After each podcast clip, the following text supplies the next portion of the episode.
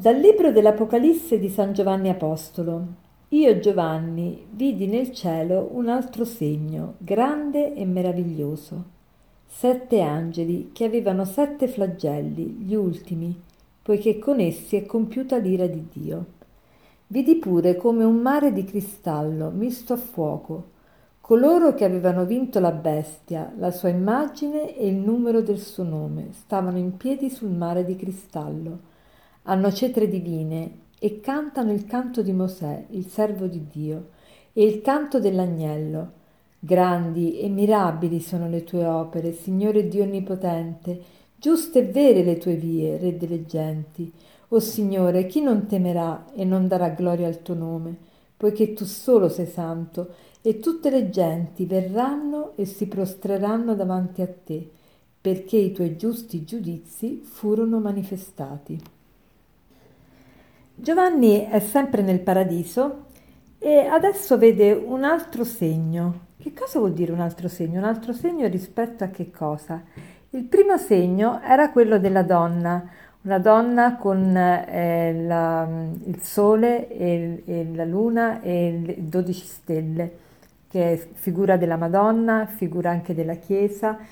E, e adesso l'altro segno invece sono questi sette angeli con sette flagelli.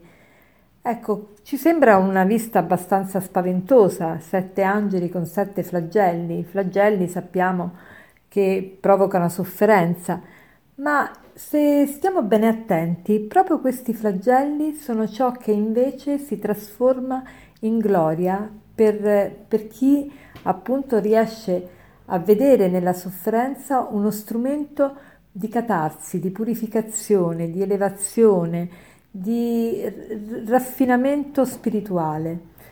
E quindi questi sette, si dice che i sette angeli avevano sette flagelli, gli ultimi, poiché con essi è compiuta l'ira di Dio.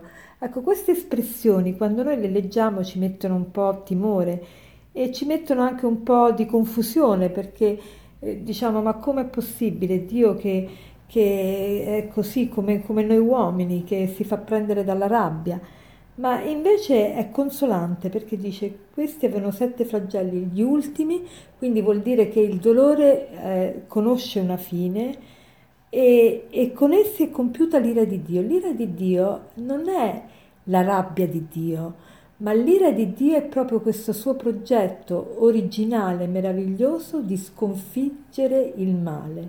Ecco in che, in che senso si è compiuta l'ira di Dio, perché finalmente è finita la, il dominio del male, il male non può più dominare. E poi vidi pure come un mare di cristallo misto a fuoco. Coloro che avevano vinto la bestia, la sua immagine, il numero del suo nome, stavano in piedi sul mare di cristallo. Anche qui un'altra immagine in cui si vede proprio la vittoria del bene sul male, perché sappiamo che nella Bibbia il mare è sempre un segno anche di, di caos, di dolore, di sofferenza, di confusione.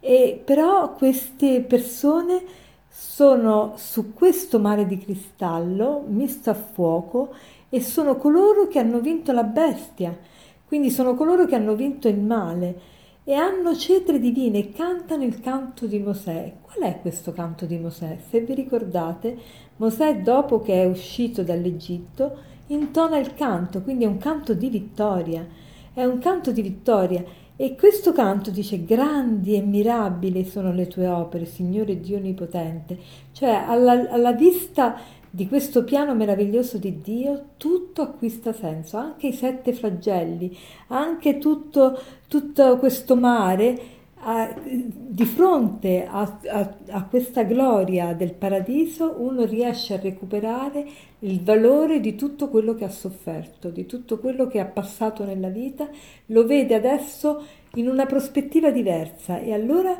riesce addirittura a dire grandi e mirabili sono le tue opere, Signore Dio Onnipotente, giuste e vere le tue vie. Cioè, mentre prima si ribellava, pensava ma perché a me questo male?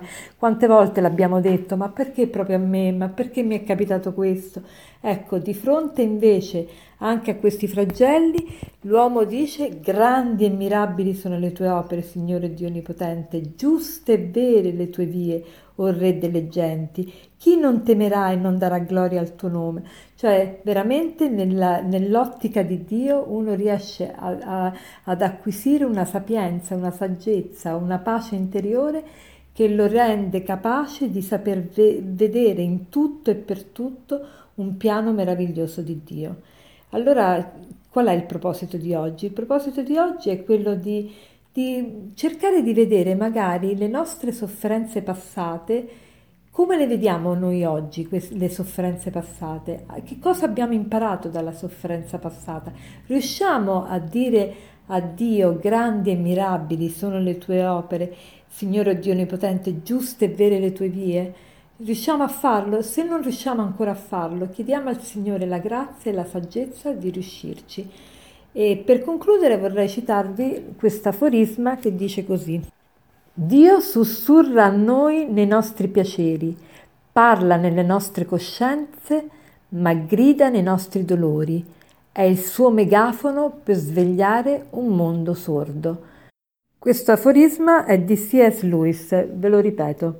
Dio sussurra a noi nei nostri piaceri, parla nelle nostre coscienze, ma grida nei nostri dolori. È il suo megafono per svegliare un mondo sordo. Buona giornata.